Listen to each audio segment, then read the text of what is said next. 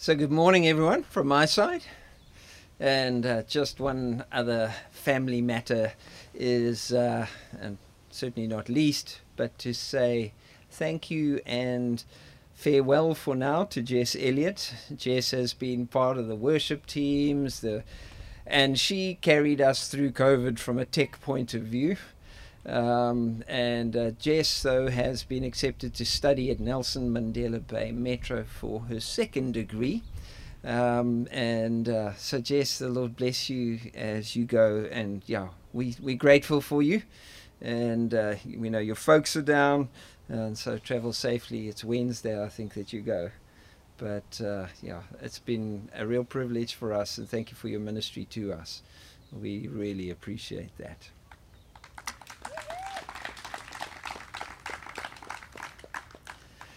So the school year begins in earnest. This week was back to school for many. I heard of a mother who was trying to get some tomato sauce out of a bottle, and her phone rang, and so she told her grade R just to answer the phone, and she clicked on, but she didn't put it onto sort of like voice. She picked up the phone and answered it, and she heard her say, her child then turned to her and said, "It's the school, mommy."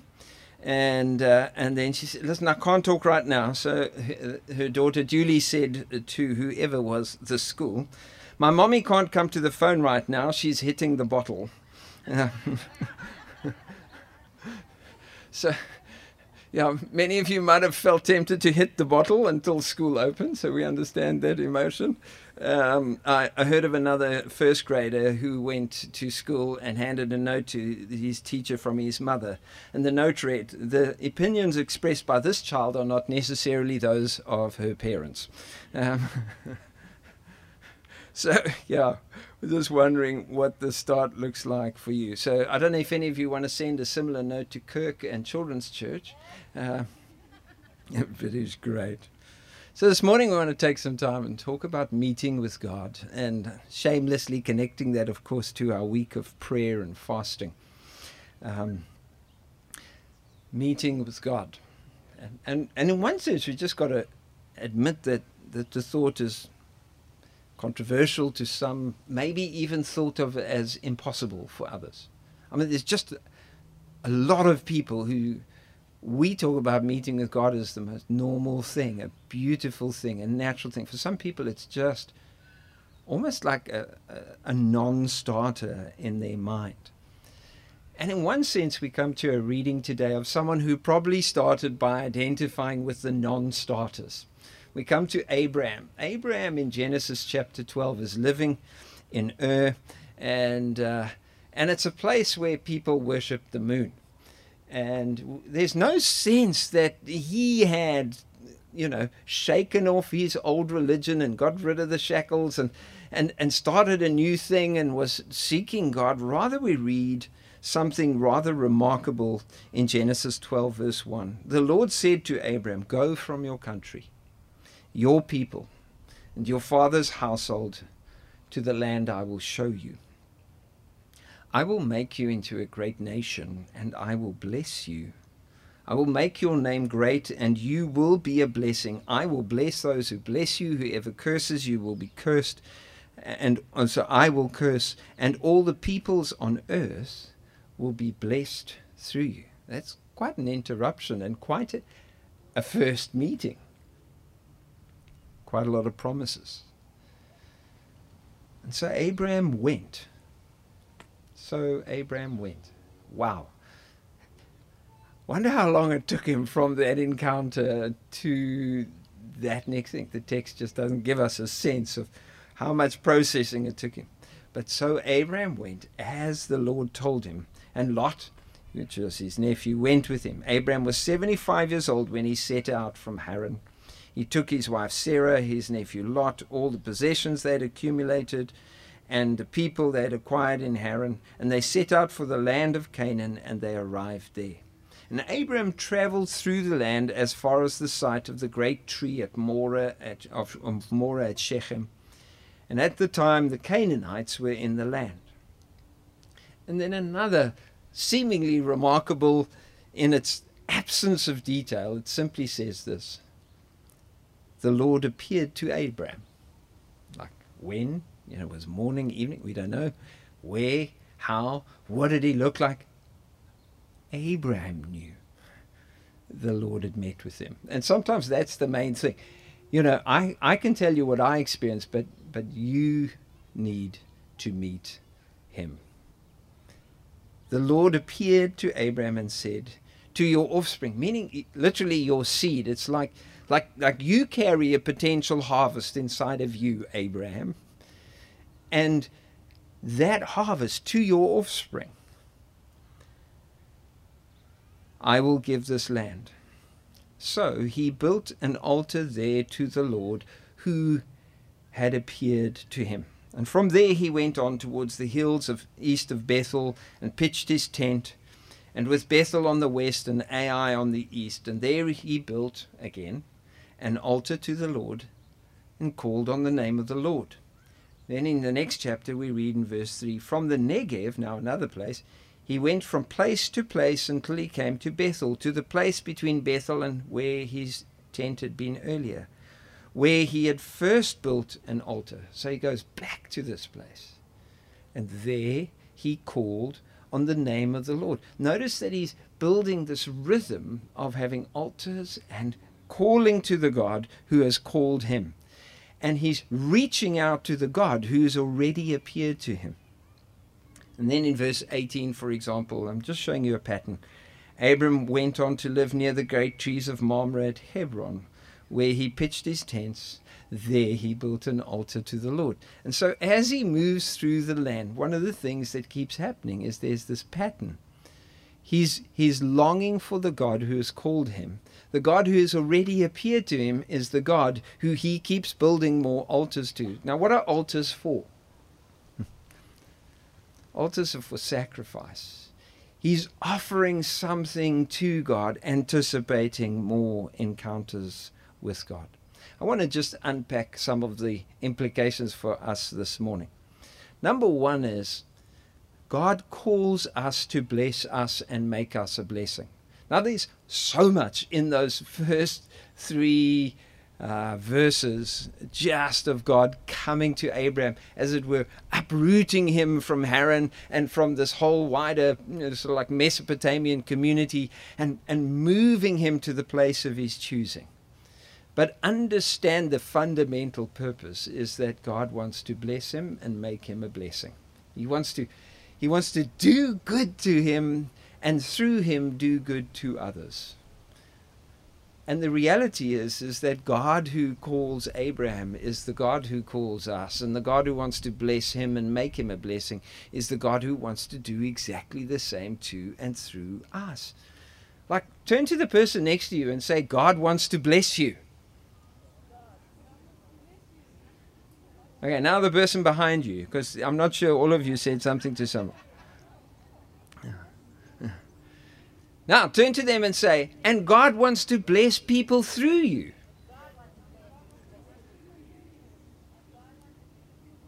Okay. No, no, you must say to the person in front of you this time. Okay.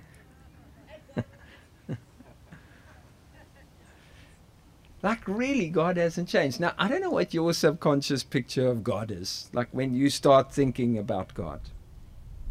But the most remarkable thing, like when you meet Jesus or that kind of thing, is this persistent, stubborn, loving goodness of God. Like when we think of God, we want to break out in a rash. We get worried. You know, He's the policeman in the sky. He's the big judge before whom we will stand. And make no mistake, He is a judge before whom we will stand. But the most fundamental posture of God, why would God be the judge? Because he wants goodness. he wants righteousness.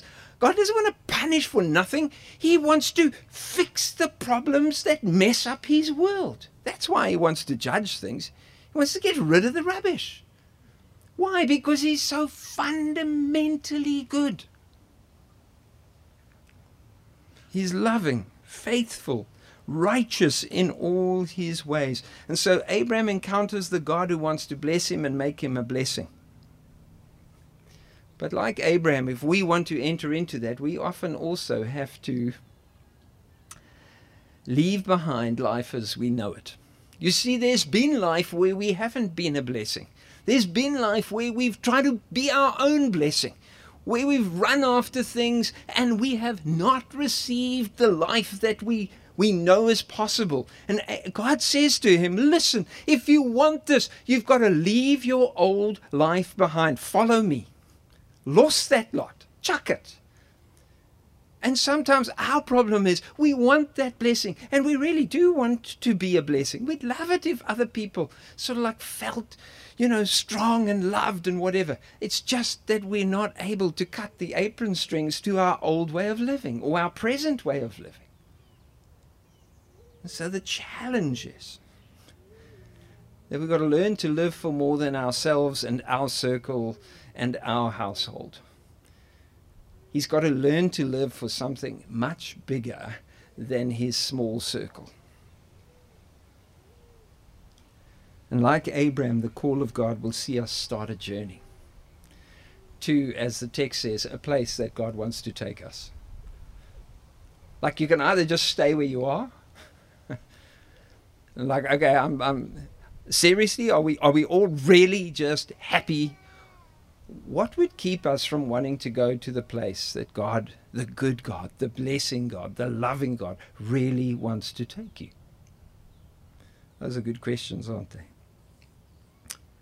And so, as Abraham obeys, he responds to God's call and he comes into the land, and God appears to him. Wow, God shows up and again, we don't know the detail. And I think it's deliberate because we try and copy the moment, whereas God is infinitely creative in showing his love to us. And in one sense, we'd think, wow, this is going to be so mind blowing. But sometimes the way God shows his love to us is so remarkably everyday. Yet, if we've got the eyes of faith to see it, we know he has shown himself to us. So up till now, Abram has been from a pagan city that worshipped the moon, and he is on a massive journey that is changing him. He's on a journey to blessing and to being a blessing. And he's learning to cut the strings of this life and meet with God.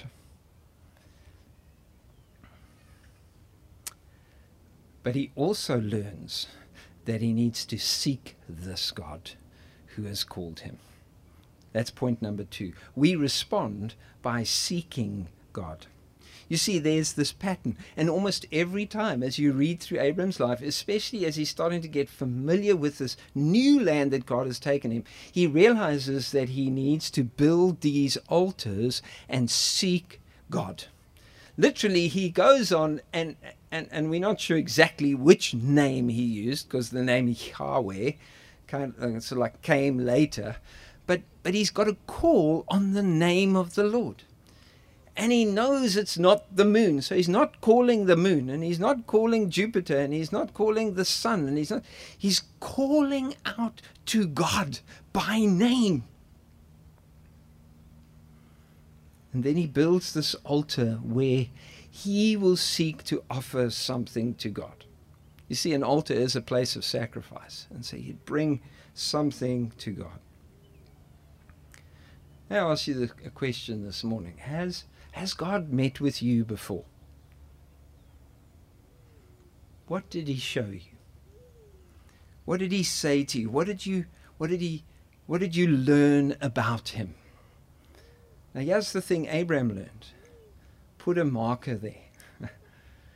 Make that not just a place of encounter, but a, a place of response and you can go back there, even if you don't go back there physically or geographically or whatever. What you do is you you you put a marker there because what God where God has met you in the past, hear this, He wants it to be a building block in your future.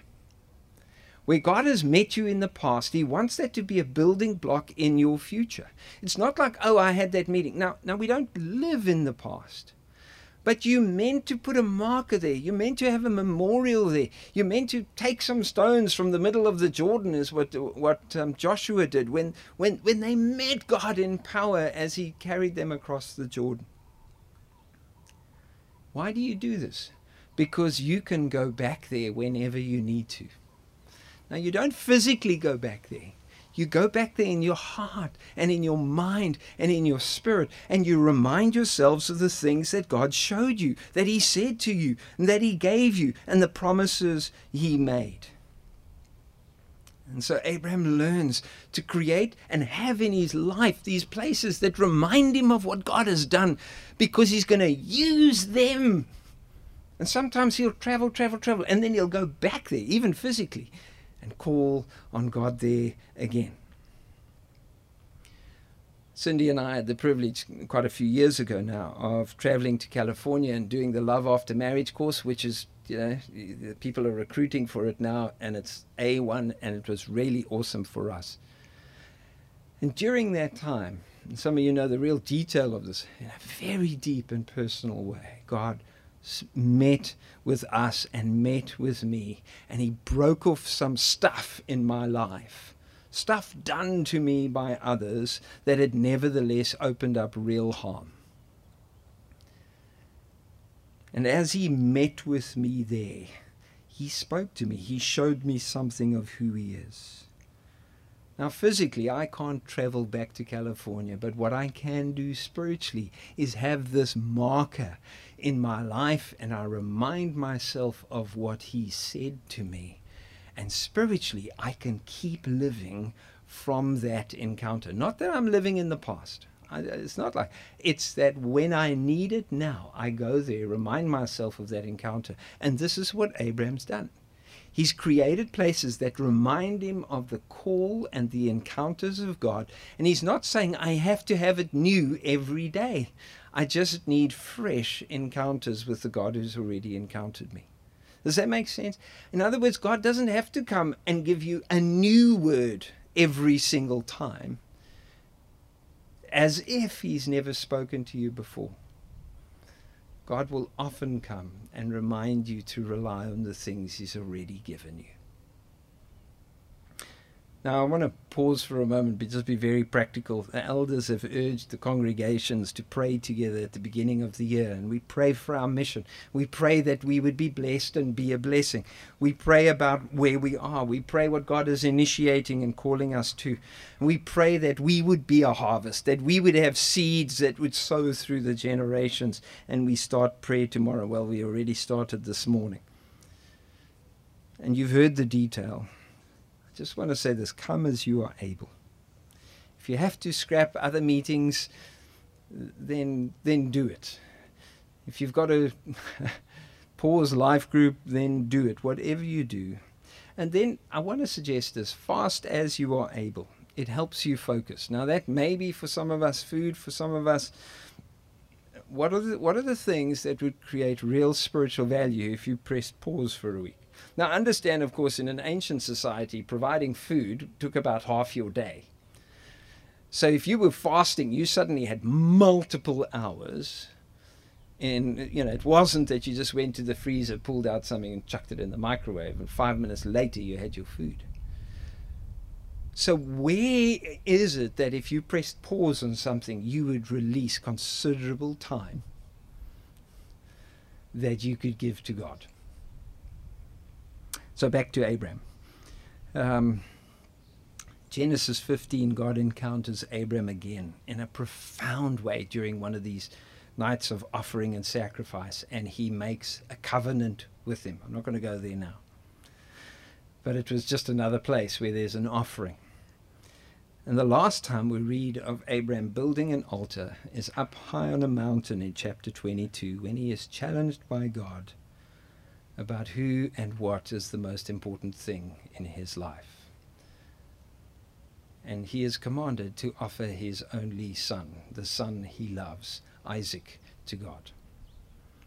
Now, the nations around, they often did that to their kids. Abraham really doesn't understand. But he trusts the New Testament tells us that he believes even in God's ability to raise the dead. Why? Because this son is the son of promise. Except at this altar, Abraham is not allowed to provide the offering. At this altar, God stops him and shows him an eternal principle that in our relationship with God, it is the offering that God provides that saves us. In our relationship with God, it is the offering that God provides that saves us. So I'm going to ask Dave and Caro if they'll come and join me. See, that's the third point.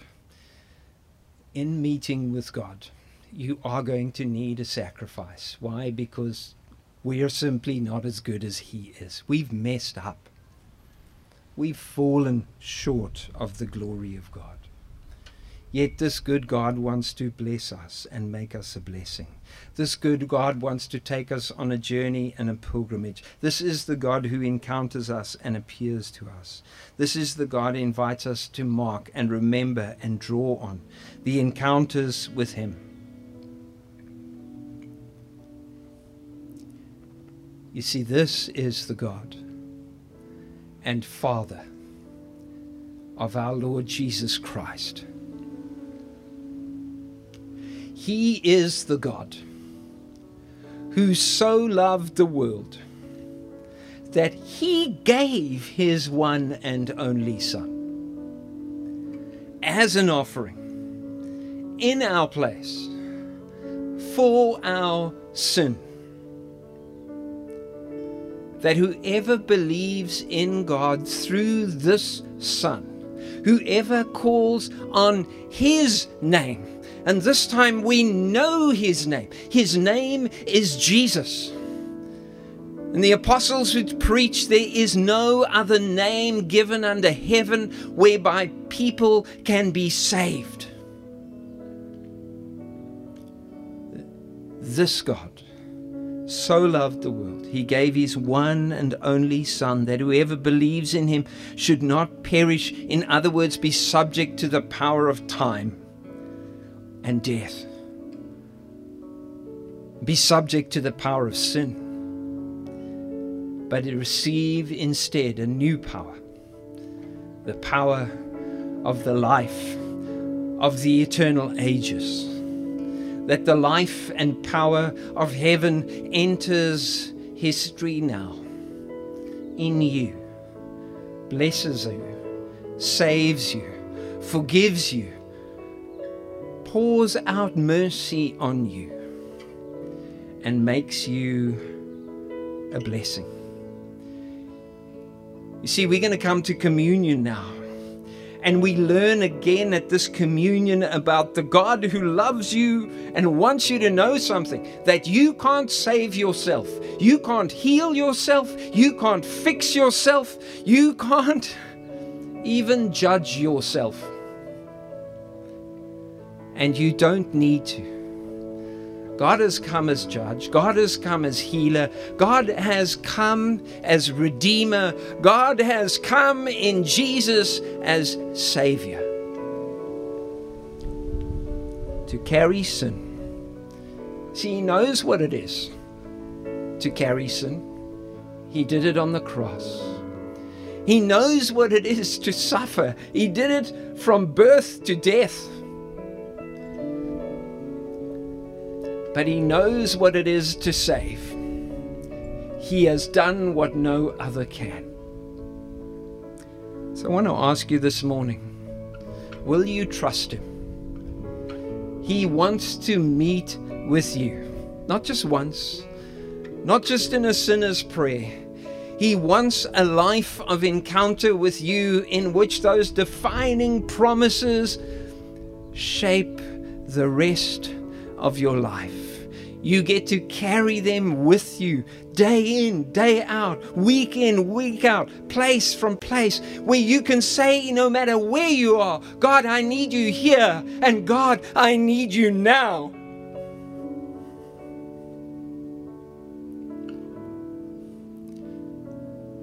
And if that's in your heart, then join me at communion. You see, we read in Luke 22 something remarkable. It says, When the hour came, Jesus and his apostles reclined at the table. They had a table. And he said to them, I have eagerly desired to eat this Passover with you before I suffer. I tell you, I'll not eat of it again until it finds its fulfillment in the kingdom of God.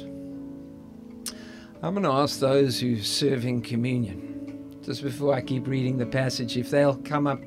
And then I want to invite you to maybe make circles where you are. I don't know, six or eight of you, so that you're at least in community. And legally, if you would like to, you're allowed to take off your mask because you're about to eat and drink, and this is the best restaurant in town. I want to promise you that. Because you eat and drink that which gives life. So maybe turn and make some circles.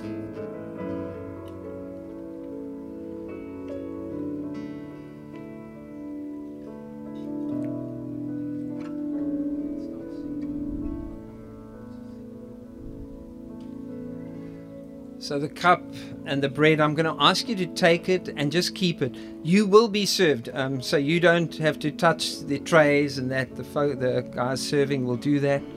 They'll come and give you the bread, they'll give you the cup.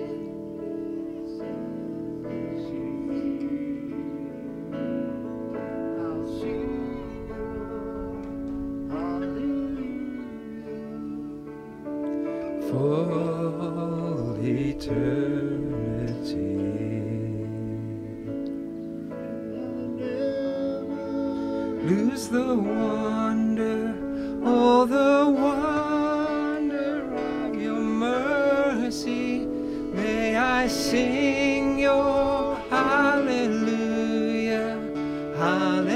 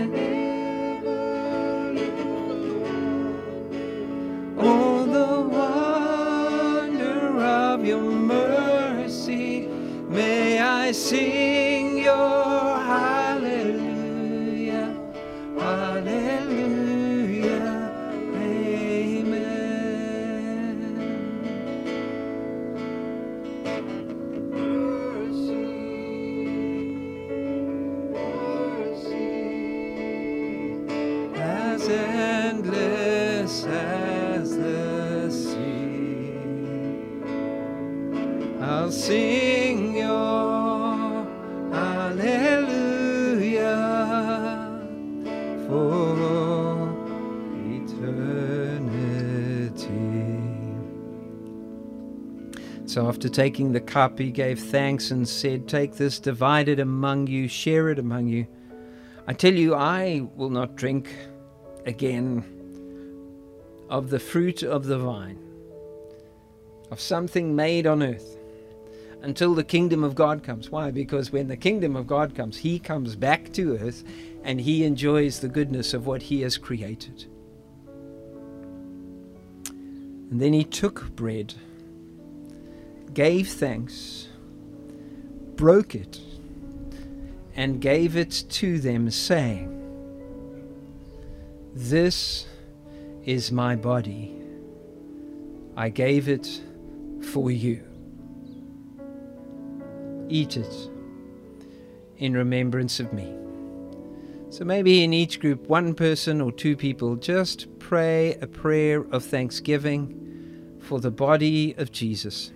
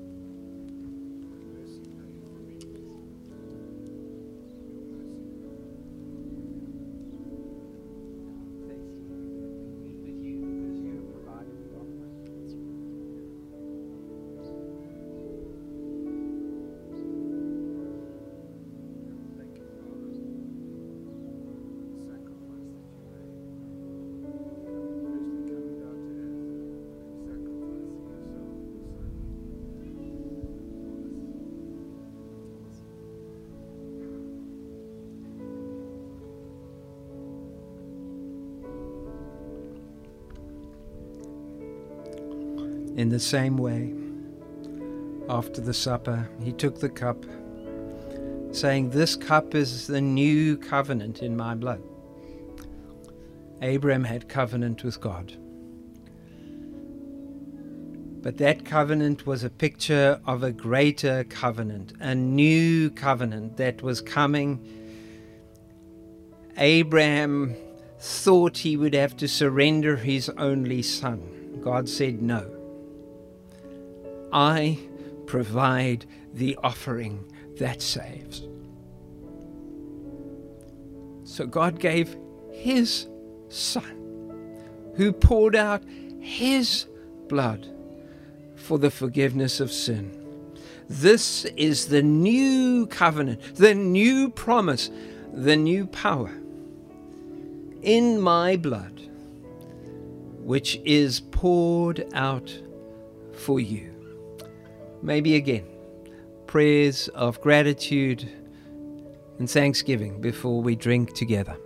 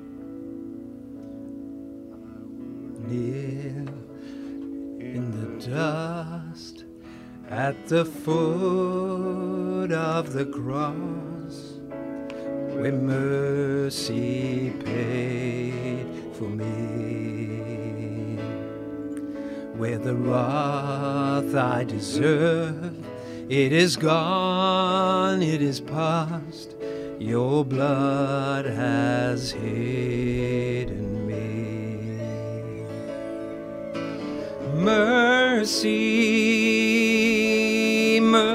mercy, as endless as the sea. I'll sing your hallelujah for eternity.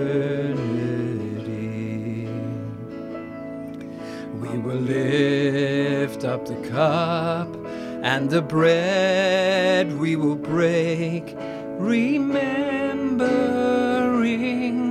your love.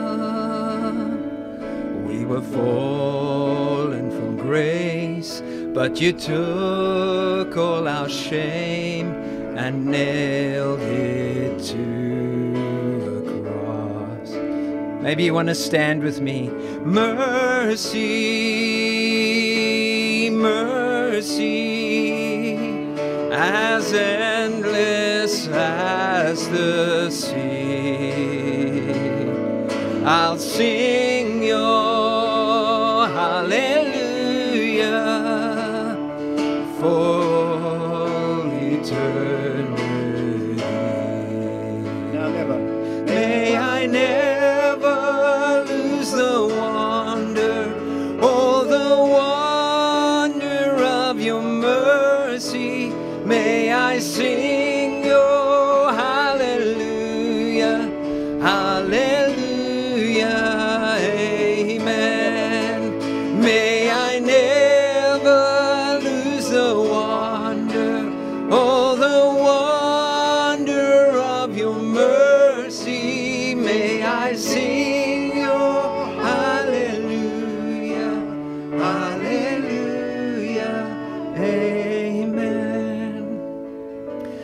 Abraham learned that he couldn't save himself. He also learned he didn't need to. Maybe for you this morning, that's a new thought. You always thought that because He's a good God, you have to be good enough to atone for your sin and put your life right with God. Maybe it's news to you this morning that being right with God is a gift that God gives you because you trust in Jesus Christ. So maybe if that's you, just pray with me this morning. Father, thank you for sending Jesus. Thank you that I can't save myself, that I don't need to, that you have provided the offering I can believe in and trust in and get hope from. And today is the day. Lord Jesus, I call on your name. I call on your name so that I can be saved. And if that's been you right now, I'd love you to talk with me or talk with someone, yeah, that you know follows and loves Jesus. We want to pray with you a little bit more. So, Father, thank you for this morning. Thank you for the opportunity to be together to meet with God. Lord, we pray into this week as we do so again and again that you'll be honored and glorified because you are worthy. Amen. Amen. Thank you, everyone.